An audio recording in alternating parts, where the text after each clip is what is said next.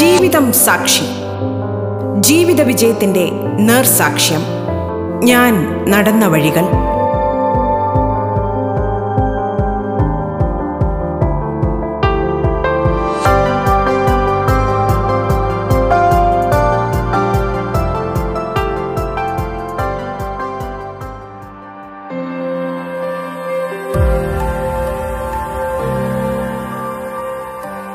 ജന്മന കാഴ്ചയില്ലാത്ത ഷിഫ്നയെ തന്റെ അപൂർവ രോഗം തളർത്തുന്നില്ല.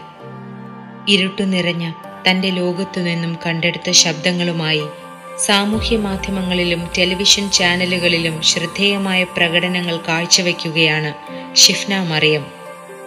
ഇന്ന് ജീവിതം സാക്ഷിയിൽ നമുക്കൊപ്പമുള്ളത് മിമിക്രി കലാരംഗത്ത് ശ്രദ്ധേയയായ ഷിഫ്ന മറിയമാണ്.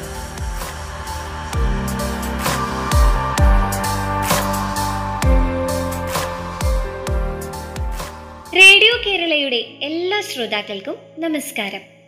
ഞാൻ ഷിഫ്ന മറിയം. തിരുവനന്തപുരം പോത്തൻകോടാണ് എന്റെ സ്വദേശം. ഞാൻ വിഷ്വലി ചലഞ്ചഡ് ആയിട്ടുള്ള ഒരു പേഴ്സൺ ആണ് ഇപ്പോൾ ഞാൻ വർക്കല ശിവഗിരി എസ് എൻ കോളേജിലെ ബി എ മലയാളം ഒന്നാം വർഷ വിദ്യാർത്ഥിനിയാണ്. ഞാൻ ജനിച്ച് നാൽപ്പതാമത്തെ ദിവസമാണ് എനിക്ക് കാഴ്ചയില്ല എന്ന കാര്യം തിരിച്ചറിയുന്നത്. എന്റെ കാഴ്ചയ്ക്ക് എന്തോ ഒരു പ്രശ്നമുണ്ടെന്ന് ആദ്യം കണ്ടുപിടിച്ചത് എന്റെ ഉമ്മച്ചിയാണ്. നാൽപ്പത് ദിവസമായിട്ടും ഞാൻ ആരുടെയും മുഖത്ത് നോക്കുന്നില്ല എന്നത് ഉമ്മച്ചിയുടെ ശ്രദ്ധയിൽപ്പെട്ടു. ഉമ്മച്ചി എന്നെ തിരുവനന്തപുരം കണ്ണാശുപത്രിയിൽ കൊണ്ടുപോയി കാണിച്ചു.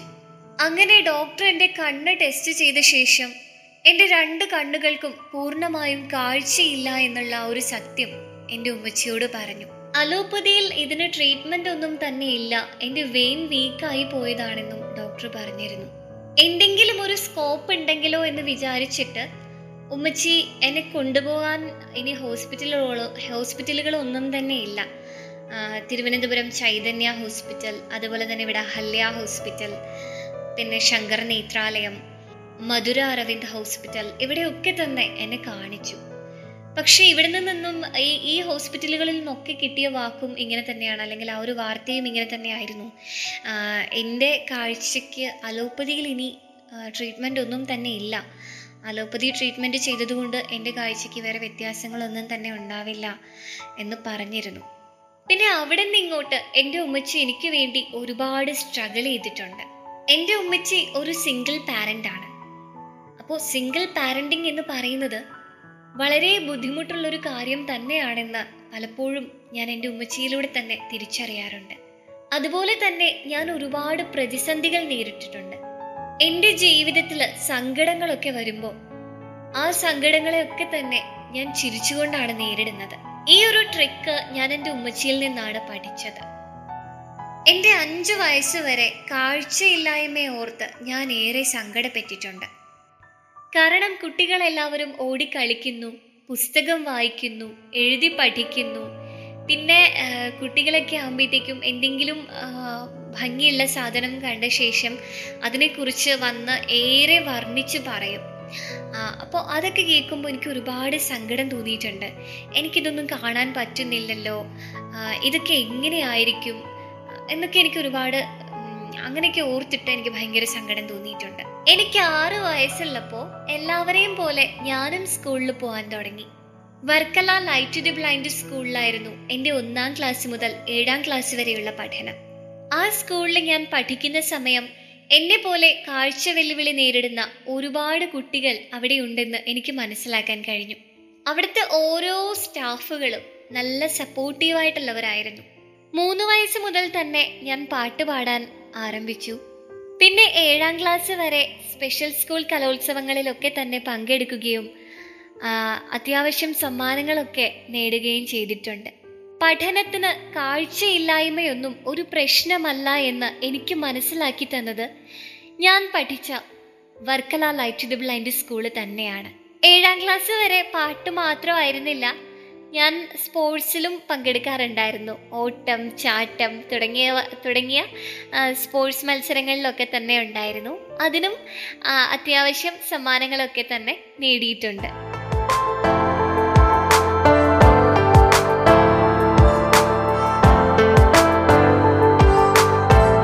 നിങ്ങൾ കേട്ടുകൊണ്ടിരിക്കുന്നത് ജീവിതം സാക്ഷി. ഉമ്മച്ചി ധൈര്യപൂർവം എന്നെ ആ സ്കൂളിൽ ചേർത്തത് കൊണ്ടാണ് എനിക്ക് ആ സ്കൂളിൽ നിന്നും ഒരുപാട് അറിവുകൾ നേടാനായിട്ട് സാധിച്ചത്. ശരിക്കും എനിക്ക് ഒരിക്കലും മറക്കാൻ കഴിയാത്ത അല്ലെങ്കിൽ ഞാൻ പഠിച്ച ഒരു സ്കൂളും എനിക്ക് മറക്കാനാവില്ല. പക്ഷെ ആദ്യത്തെ എന്റെ സ്കൂൾ ആ ഒരു ഓർമ്മകളൊക്കെ തന്നെ ഇന്നും എന്റെ മനസ്സിൽ തങ്ങി നിൽക്കുന്ന എന്റെ കലോത്സവങ്ങൾക്കൊക്കെ തുടക്കം കുറിച്ച എനിക്ക് എന്റെ കഴിവുകളെ പ്രോത്സാഹിപ്പിച്ച് മുന്നോട്ട് കൊണ്ടുവന്ന ഒരുപാട് അധ്യാപകരുള്ള ഒരു സ്കൂളാണ് Varkala light the blind school. ഒന്നാം ക്ലാസ് മുതൽ ഏഴാം ക്ലാസ് വരെയാണ് എന്നെ പോലെയുള്ള വിഷ്വലി ചലഞ്ചഡ് ആയിട്ടുള്ളവർ ബ്ലൈൻഡ് സ്കൂളുകളിൽ പഠിക്കുന്നത്. അതിനുശേഷം ഹൈസ്കൂൾ ഹയർ സെക്കൻഡറി ഉന്നത വിദ്യാഭ്യാസം ഒക്കെ തന്നെ സാധാരണ കുട്ടികളോടൊപ്പമാണ്. ഏഴാം ക്ലാസ് വരെ പാട്ട് മത്സരങ്ങളിലും സ്പോർട്സിലും പങ്കെടുത്ത് ഫസ്റ്റ് പ്രൈസ് നേടിയ ഞാൻ എട്ടാം ക്ലാസ് ആയപ്പോഴേക്കും പെട്ടെന്നാണ് മിമിക്രിയിലേക്ക് തിരിഞ്ഞത്.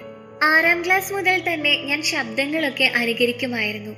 മുത്തശ്ശിയുടെ ശബ്ദമൊക്കെ പതിയെ പതിയെ അനുകരിച്ചു നോക്കുമായിരുന്നു. അതുപോലെ തന്നെ ഞാൻ വർക്കല സ്കൂളിൽ പോകുന്നതും വരുന്നതുമൊക്കെ ട്രെയിനിൽ തന്നെയാണ്. ചില സമയത്ത് ട്രെയിൻ ലേറ്റ് ആയിട്ടാണ് വരുന്നത്. ആ സമയം ഉമ്മച്ചിയോടൊപ്പം റെയിൽവേ സ്റ്റേഷനിൽ ട്രെയിനിനു വേണ്ടി കാത്തിരിക്കുമ്പോൾ ഇടയ്ക്കിടെ റെയിൽവേ സ്റ്റേഷൻ അനൗൺസ്മെന്റും എന്റെ ശ്രദ്ധയിൽപ്പെട്ടു. അതും ഞാൻ ഇടയ്ക്കൊക്കെ അനുകരിച്ച് നോക്കാൻ ശ്രമിച്ചിട്ടുണ്ട്. പലപ്പോഴും അതൊക്കെ ഞാനിങ്ങനെ അനുകരിച്ച് റിപ്പീറ്റ് ചെയ്ത് റിപ്പീറ്റ് ചെയ്ത് ഇങ്ങനെ അനുകരിക്കുമായിരുന്നു. പക്ഷേ അതൊന്നും ആ ഒരു സമയത്ത് വലിയ കാര്യമാക്കിയിരുന്നില്ല. കാരണം ഒന്നാം ക്ലാസ് മുതൽ ഏഴാം ക്ലാസ് വരെയുള്ളൊരു സമയത്ത് ഞങ്ങൾക്ക് മിമിക്രി കോമ്പറ്റീഷൻ ഉണ്ടായിരുന്നില്ല. ഞങ്ങൾക്ക് ഹൈസ്കൂൾ മുതൽ ഹയർ സെക്കൻഡറി വരെ സ്പെഷ്യൽ സ്കൂൾ കലോത്സവമുണ്ട്. പക്ഷെ ഞാൻ പങ്കെടുത്തത് നോർമൽ സ്കൂൾ കലോത്സവത്തിനാണ്. സാധാരണ കുട്ടികൾ പങ്കെടുക്കുന്ന അല്ലെങ്കിൽ എല്ലാ കുട്ടികളും ഒരുമിച്ച് പങ്കെടുക്കുന്ന ഒരു കലോത്സവമാണ് നോർമൽ സ്കൂൾ കലോത്സവം. അതിലാണ് ഞാൻ പങ്കെടുത്തത്. സ്പെഷ്യൽ സ്കൂൾ കലോത്സവം ആകുമ്പോൾ ഡിഫറെന്റ്ലി ഏബിൾഡ് ആയിട്ടുള്ള കുട്ടികൾക്ക് മാത്രമേ പങ്കെടുക്കാൻ സാധിക്കുകയുള്ളൂ. പക്ഷെ നോർമൽ സ്കൂൾ കലോത്സവം ആകുമ്പോൾ ഡിസേബിൾഡ് ആയിട്ടുള്ള പേഴ്സൺസിനും സാധാരണ കുട്ടികൾക്കും പങ്കെടുക്കാവുന്ന ഒന്നാണല്ലോ. അതുകൊണ്ട് തന്നെ ഞാൻ പങ്കെടുത്തത് ജനറൽ കലോത്സവത്തിലാണ് നോർമൽ കലോത്സവത്തിലാണ് ഞാൻ പങ്കെടുത്തത്. ഒരു ദിവസം ഇതുപോലെ തന്നെ കലോത്സവത്തിന് നമുക്ക് ചാർട്ട് ഇടും. ലിസ്റ്റ് ഏതൊക്കെ ഐറ്റംസ് ആണുള്ളത് എന്നുള്ളതിന്റെ ആ ഒരു ലിസ്റ്റ് ഇടും. ഒരു അപ്പോൾ എനിക്ക് കാണാൻ പറ്റാത്തത് കൊണ്ട് തന്നെ ഞാൻ എന്റെ ഫ്രണ്ട്സിനെ കൊണ്ടാണ് ആ ഒരു ചാർട്ട് വായിപ്പിക്കുന്നത്. അങ്ങനെയാണ് ഞാൻ അറിയുന്നത്. അതിൽ മിമിക്രി കോമ്പറ്റീഷൻ ഉണ്ടെന്ന്. അങ്ങനെ ഒന്നും നോക്കിയില്ല. ഏതായാലും പേര് കൊടുക്കാൻ തീരുമാനിച്ചു. ഞാൻ പേര് കൊടുത്തു. പേര് കൊടുത്ത ശേഷം വീട്ടിൽ വന്നിട്ടാണ് ഞാൻ ഉമ്മച്ചിയോട് പറയുന്നത് ഞാൻ മിമിക്രി കോമ്പറ്റീഷന് പേര് കൊടുത്തിട്ടുണ്ട് എന്നുള്ളത്. ആ ഒരു സമയത്ത് ഉമ്മച്ചിയോട് ഞാൻ പറഞ്ഞ സമയത്ത് എന്റെ ഉമ്മച്ചി എന്നെ നന്നായി സപ്പോർട്ട് ചെയ്യുകയാണ് ചെയ്തത്. അതുപോലെ തന്നെ ഞാൻ നല്ല കാര്യങ്ങൾ ചെയ്യുമ്പോഴൊക്കെ എന്റെ ഉമ്മച്ചി എന്നെ എപ്പോഴും ചേർത്ത് പിടിച്ച് സപ്പോർട്ട് ചെയ്യാൻ എപ്പോഴും മുന്നിൽ തന്നെ ഉണ്ടായിരുന്നു. പക്ഷെ മിമിക്രിക്ക് പേര് കൊടുക്കുന്ന സമയത്ത് ശബ്ദം അനുകരിക്കും. അതൊരു മിമിക്രിയാണ് എന്ന് മാത്രമേ എനിക്ക് അറിയുള്ളൂ അതിനപ്പുറത്തേക്ക് ഡീപ്പായിട്ടൊന്നും എനിക്കറിയില്ല. ഒരു കലോത്സവത്തിന് എങ്ങനെയാണ് പങ്കെടുക്കേണ്ടത് എന്നതിനെ പറ്റിയിട്ടൊന്നും എനിക്കൊരു ധാരണ ഉണ്ടായിരുന്നില്ല. മിമിക്രിക്ക് പേര് കൊടുത്തതിന് ശേഷം ഞാൻ വീണ്ടും ഓരോരോ ശബ്ദങ്ങൾ കണ്ടുപിടിക്കാൻ തുടങ്ങി. ഫോണിൽ നമ്മൾ കേൾക്കുന്ന ബിസി ടോൺസ് ആവട്ടെ അതുപോലെ തന്നെ ഈ റെയിൽവേ സ്റ്റേഷൻ അനൗൺസ്മെന്റ് തന്നെ കുറച്ചും കൂടെ ഭംഗിയായിട്ട് ചെയ്യാനായിട്ടുള്ള കാര്യങ്ങളൊക്കെ നോക്കി. പിന്നെ എന്റെ ഉമ്മുമ്മ ഉമ്മച്ചിയുടെ ഉമ്മ ഇങ്ങനെ ഓരോരോ അഭിപ്രായങ്ങൾ പറയാറുണ്ട്. അതുപോലെ തന്നെ ഉമ്മച്ചിയും പറയാറുണ്ട്. അവർ രണ്ടുപേരും ചോദിക്കാറുണ്ട് ഈ വോയിസ് നിനക്ക് ചെയ്യാൻ പറ്റുമോ ഇത് ചെയ്താൽ നന്നായിരിക്കില്ലേ എന്നൊക്കെ. അതൊക്കെ ഞാൻ ശ്രമിച്ചു നോക്കാറുണ്ട്. പലതും സക്സസ് ആവാറുണ്ട്. ചിലത് പാളിപ്പോവാറുണ്ട്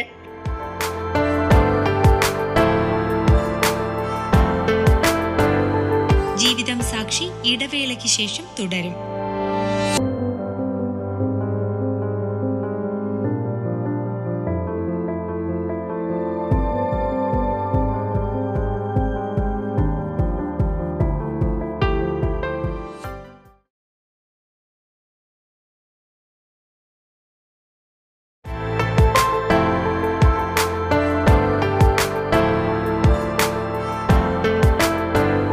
റേഡിയോ കേരളയിൽ നിങ്ങൾ കേട്ടുകൊണ്ടിരിക്കുന്നത് ജീവിതം സാക്ഷി. അനുകരണ കലയിൽ ശ്രദ്ധേയയായ കലാകാരി ഷിഫ്ന മറിയമാണ് ഇന്ന് നമുക്കൊപ്പമുള്ളത്. തുടർന്ന് കേൾക്കാം ജീവിതം സാക്ഷി. എന്റെ ജീവിതത്തിൽ എനിക്ക് എന്നും കൂട്ടായി എന്റെ ഉമ്മുമ്മ ഉണ്ടായിരുന്നു. അതുപോലെ തന്നെ എന്താണ് എല്ലാ കാര്യത്തിലും ഫീഡ്ബാക്ക് അറിയിക്കാറുണ്ട് അഭിപ്രായങ്ങൾ പറയാറുണ്ട്. ഞാൻ പാട്ട് പാടുമ്പോഴാണെങ്കിലും അതുപോലെ തന്നെ മിമിക്രി പ്രാക്ടീസ് ചെയ്യുന്ന സമയത്താണെങ്കിലും എന്തെങ്കിലുമൊക്കെ മിസ്റ്റേക്സ് ഉണ്ടെങ്കിൽ എന്റെ ഉമ്മച്ചിയും ഉമ്മുമ്മയും അത് തുറന്ന് പറയാറുണ്ട്. അതുകൊണ്ട് തന്നെ ആ തെറ്റുകളൊക്കെ മാക്സിമം ഞാൻ തിരുത്തി തന്നെയാണ് മുന്നോട്ട് പോവുകയും ചെയ്യുന്നത്. അങ്ങനെ എന്റെ മിമിക്രി പ്രാക്ടീസൊക്കെ തകൃതിയായി നടന്നുകൊണ്ടിരിക്കുമ്പോൾ തന്നെ നമ്മുടെ കലോത്സവത്തിന്റെ ദിവസം എത്തി സ്കൂൾ കലോത്സവത്തിന് അത്യാവശ്യം കുഴപ്പമില്ലാത്തൊരു കോമ്പറ്റീഷൻ ആയിരുന്നു. എനിക്ക് സ്കൂൾ കലോത്സവത്തിന് ഫസ്റ്റ് കിട്ടി. അത് കഴിഞ്ഞ് സബ് ജില്ലാ കലോത്സവമാണ്. സബ് ജില്ലാ കലോത്സവത്തിൽ ഈ പറയണ പോലെ അത്യാവശ്യം ടൈറ്റ് ആയിട്ടുള്ള ഒരു കോമ്പറ്റീഷൻ ആയിരുന്നു.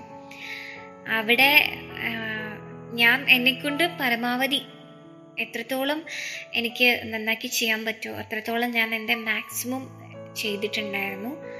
അങ്ങനെ സബ് ജില്ലാ കലോത്സവത്തിനും എനിക്ക് ഫസ്റ്റ് കിട്ടി. പിന്നെ അത് കഴിഞ്ഞ് ജില്ലാ കലോത്സവമാണ്. ജില്ലാ കലോത്സവത്തെ കുറിച്ച് ഓർക്കുമ്പം ശരിക്കും ഇപ്പോഴും എനിക്കതൊരു ഞെട്ടലാണ്. കാരണം എല്ലാം ഒന്നിനൊന്നിനും മെച്ചം. അത്രയ്ക്കും അസാധ്യമായിട്ടാണ് എല്ലാവരുടെയും പ്രകടനം. അത്രയും മനോഹരമായിട്ട് ഓരോരുത്തരും ചെയ്തു. അവസാനം ഞാനാണ് സ്റ്റേജിലേക്ക് കയറുന്നത് ശരിക്കും എനിക്ക് എന്ത് ചെയ്യണം എവിടെ നിന്ന് തുടങ്ങണം എന്നൊക്കെ മൈക്ക് കയ്യിൽ കിട്ടുന്നത് വരെയും ഒരു പതർച്ചയായിരുന്നു ഒരു പതറലായിരുന്നു മനസ്സിന് പക്ഷേ അപ്പോഴും എന്റെ കൂടെ ഞാൻ ഈ പറയണ പോലെ എന്റെ കാഴ്ചയും എന്റെ ധൈര്യവും ഇന്ന് നിങ്ങളോട് ഈ സംസാരിക്കാൻ പറ്റുന്ന ഈ ഒരു വിജയവും ഒക്കെ എന്റെ ഉമ്മച്ചി തന്നെയാണ് കേട്ടോ. അപ്പോൾ എല്ലാ കലോത്സവത്തിനും എന്റെ കൂടെ തന്നെ എന്റെ ഉമ്മച്ചി ഉണ്ടാവും.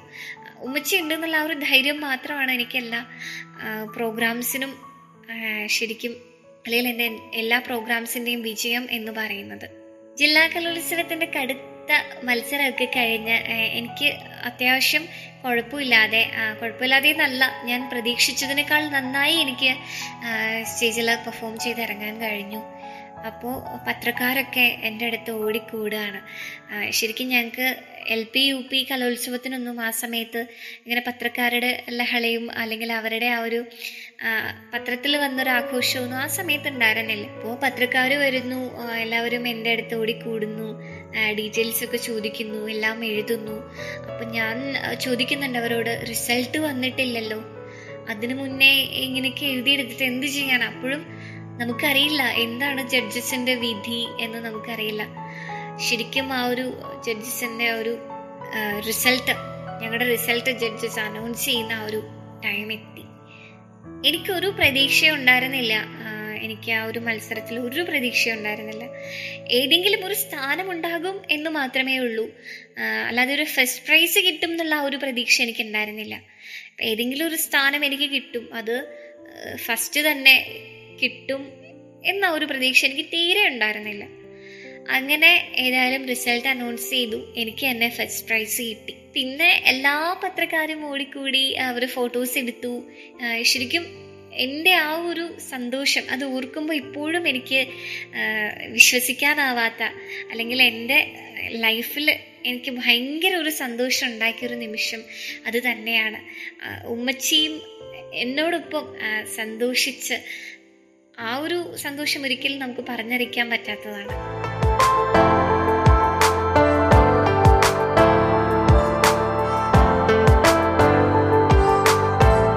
നിങ്ങൾ കേട്ടുകൊണ്ടിരിക്കുന്നത് ജീവിതം സാക്ഷി.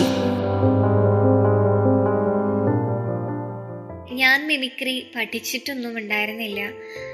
ആ, സമയത്ത് ഓരോ കുട്ടികളും കോച്ചിങ്ങോട് കൂടി വന്നവരാണ്. അവർക്കൊക്കെ മിമിക്രി എന്താണെന്നുള്ള ധാരണയുണ്ട്. എങ്ങനെ അത് ചെയ്യണം എന്നുള്ള ധാരണയുണ്ട്. പക്ഷെ എനിക്കതൊന്നുമില്ല. എനിക്ക് കുറച്ച് ശബ്ദങ്ങൾ അറിയാം അതിനെ ഞാൻ തന്നെ ഒരു സ്റ്റോറി ആക്കി സ്റ്റോറി എന്ന് പറഞ്ഞ ഒരു ചങ്ങല പോലെ ഒരു സ്റ്റോറി ആക്കി അതങ്ങോട്ട് അവതരിപ്പിച്ചു. അത്ര മാത്രമേ എനിക്ക് അറിയുള്ളൂ പക്ഷെ വന്നു നിന്ന ഓരോ വന്നതിൽ മിക്ക കുട്ടികളും കോച്ചിങ്ങോട് കൂടി തന്നെ വന്നവരാണ്. ഹൈസ്കൂൾ എന്ന് പറയുമ്പോൾ നയൻത്ത് ടെൻത്ത് അപ്പോൾ മിക്കവരും എന്റെ സീനിയർ ആയിട്ടുള്ളവരായിരുന്നു. അവരും കോച്ചിങ്ങോട് കൂടി വന്നവരാണ്. അങ്ങനെ അവർക്കൊക്കെ ആ ഒരു ധാരണ ഒരു കോൺഫിഡൻസ് ഒക്കെ ഉണ്ട്. പക്ഷെ എനിക്കൊരു കോൺഫിഡൻസും ഇല്ല. എനിക്ക് പക്ഷെ പെർഫോം ചെയ്യണം. എനിക്ക് ആ സമയത്തും ഈ സമയത്തും എപ്പോഴും അപ്പോഴും അങ്ങനെ തന്നെയാണ്. എനിക്ക് എവിടെങ്കിലും സ്റ്റേജിൽ പെർഫോം ചെയ്യണം. പക്ഷെ അതിന് എനിക്ക് അർഹമായിട്ടുള്ള ഒരു സ്ഥാനം കിട്ടിയാൽ മതി എന്ന് ആഗ്രഹിക്കുന്ന ഒരു വ്യക്തിയാണ് ഞാൻ. ഞാൻ മത്സരിക്കുന്നൊരു മത്സരത്തിന് ഫസ്റ്റ് കിട്ടിയേ തീരൂ. അല്ലെങ്കിൽ എനിക്ക് ഫസ്റ്റ് കിട്ടണം എന്നൊരു വാശിയില്ല എനിക്ക്. പക്ഷെ എനിക്ക് അർഹിച്ച സ്ഥാനം അതെനിക്ക് കിട്ടണേ എന്നുള്ളൊരു പ്രാർത്ഥന എന്നും എന്റെ മനസ്സിലുണ്ട്. പിന്നെ എന്റെ അവസ്ഥ എന്ന് പറയുന്നത് ജില്ലയിൽ ഫസ്റ്റ് ഒക്കെ കിട്ടി. ഹാവു ആശ്വാസം എന്നുള്ള ആ രീതിയിൽ ഞാൻ ഇരിക്കുകയാണ്. ഇനിയിപ്പോൾ മത്സരമൊന്നും ഇല്ലല്ലോ. രക്ഷപ്പെട്ടു. സ്കൂൾ സബ് ജില്ല ജില്ല. ഈ മൂന്നെടുത്തും എനിക്ക് ഒരു കോച്ചിങ്ങും ഇല്ലാതെ മനോഹരമായിട്ട് ഞാൻ പ്രതീക്ഷിച്ചതിനേക്കാളും നന്നായിട്ട് എനിക്ക് ചെയ്യാൻ കഴിഞ്ഞു. ആ ഒരു ഞാൻ അത്രയും എഫേർട്ട് എടുത്തതിന്റെ ആ ഒരു ഫലം എനിക്ക് കിട്ടി എന്നുള്ള ആ ഒരു സന്തോഷമൊക്കെ ആയിട്ട് ഞാനിങ്ങനെ ഇരിക്കുമ്പോഴാണ് ഒരു പത്രപ്രവർത്തകൻ എന്നോട് ചോദിക്കുന്നത് ഇനി അടുത്ത സ്റ്റേറ്റിലേക്ക് പോകണ്ടേന്ന്? ശരിക്കും എനിക്കറിയില്ലായിരുന്നു. ജില്ല കഴിഞ്ഞാൽ പിന്നെ സ്റ്റേറ്റിലേക്ക് കൊണ്ടുപോകും എന്നുള്ളത്. കാരണം നമുക്ക് എൽ പി യു പി കലോത്സവം എന്ന് പറയുന്നത് സ്റ്റേറ്റ് സോറി ജില്ല വരെയല്ലേ ഉള്ളൂ. അപ്പോൾ അതുകൊണ്ട് ഞാൻ വിചാരിച്ചു ഇതും അങ്ങനെ തന്നെ ആയിരിക്കും. ജില്ല വരെ ഉണ്ടാവുള്ളൂ. പിന്നെ അത് കഴിഞ്ഞിട്ട് സ്റ്റേറ്റിലേക്ക് പോകണം എന്നുള്ളത് എനിക്കറിയില്ല. പത്രപ്രവർത്തകൻ ചോദിച്ചപ്പോഴാണ് ഞാൻ അറിയുന്നത്. പിന്നീട് സ്റ്റേറ്റിലേക്ക് പോകണം എന്നുള്ളത്. അതിന് അധിക ദിവസവും ഇല്ല. ഏകദേശം എനിക്ക് തോന്നുന്നു ഒരു വൺ വീക്ക് കഷ്ടിച്ചൊരു വൺ വീക്ക് മാത്രമേ ഉള്ളൂ. ഞാൻ ഫസ്റ്റ് മത്സരിക്കുന്നത് സ്റ്റേറ്റ് എന്റെ ഫസ്റ്റ് സ്റ്റേറ്റ് കലോത്സവം എന്ന് പറയുന്നത് കോഴിക്കോടാണ്. അപ്പോൾ ആൾ പറയുന്നുണ്ട് ഇനി കോഴിക്കോടേക്ക് പോകണം ഞാനിങ്ങനെ തിരിച്ച് ചോദിക്കുന്നുണ്ട് അയ്യോ ഇനിയും മത്സരം ഉണ്ടോ എന്ന് അപ്പോൾ പറയാണ് ആ, അതേ മോളെ ഇനിയുണ്ട്. കോഴിക്കോട്ടേക്കാണ് ഇനി മത്സരിക്കാൻ പോകേണ്ടത് കേരളത്തിലെ പതിനാല് ജില്ലയിലുള്ള കുട്ടികളും ഉണ്ടാവും എന്ന് പറഞ്ഞു. ശരിക്കും അപ്പോഴത്തെ എന്റെ മാനസികാവസ്ഥ എന്ന് പറയുന്നത് ഇതിനേക്കാളും കുട്ടികളുണ്ടാവും. പതിനാല് ജില്ലയിൽ എന്ന് പറയുമ്പോൾ പതിനാല് കുട്ടികളുണ്ടാവും. പതിനാല് കുട്ടികൾ മാത്രമല്ല പിന്നെ അപ്പീൽ കൊടുത്തു വരുന്ന കുട്ടികളും ഉണ്ടാവും എന്ന് പറഞ്ഞു. അപ്പം ഞാൻ എന്തായാലും പോവാൻ തീരുമാനിച്ചു.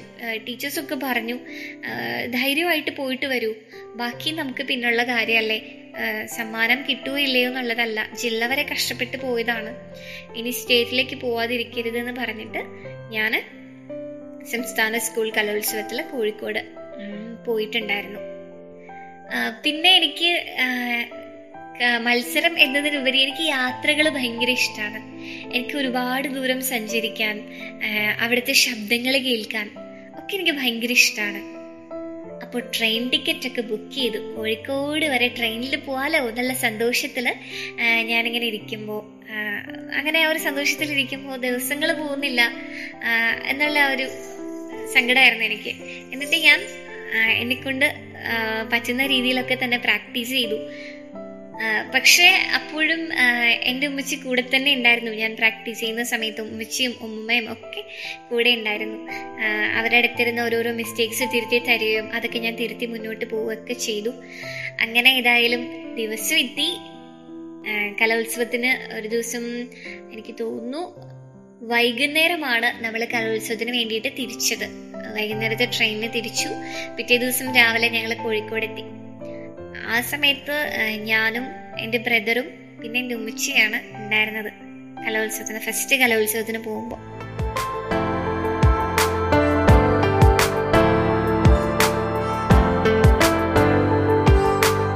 ജീവിതം സാക്ഷിയുടെ ഇന്നത്തെ അധ്യായം ഇവിടെ പൂർണമാകുന്നു.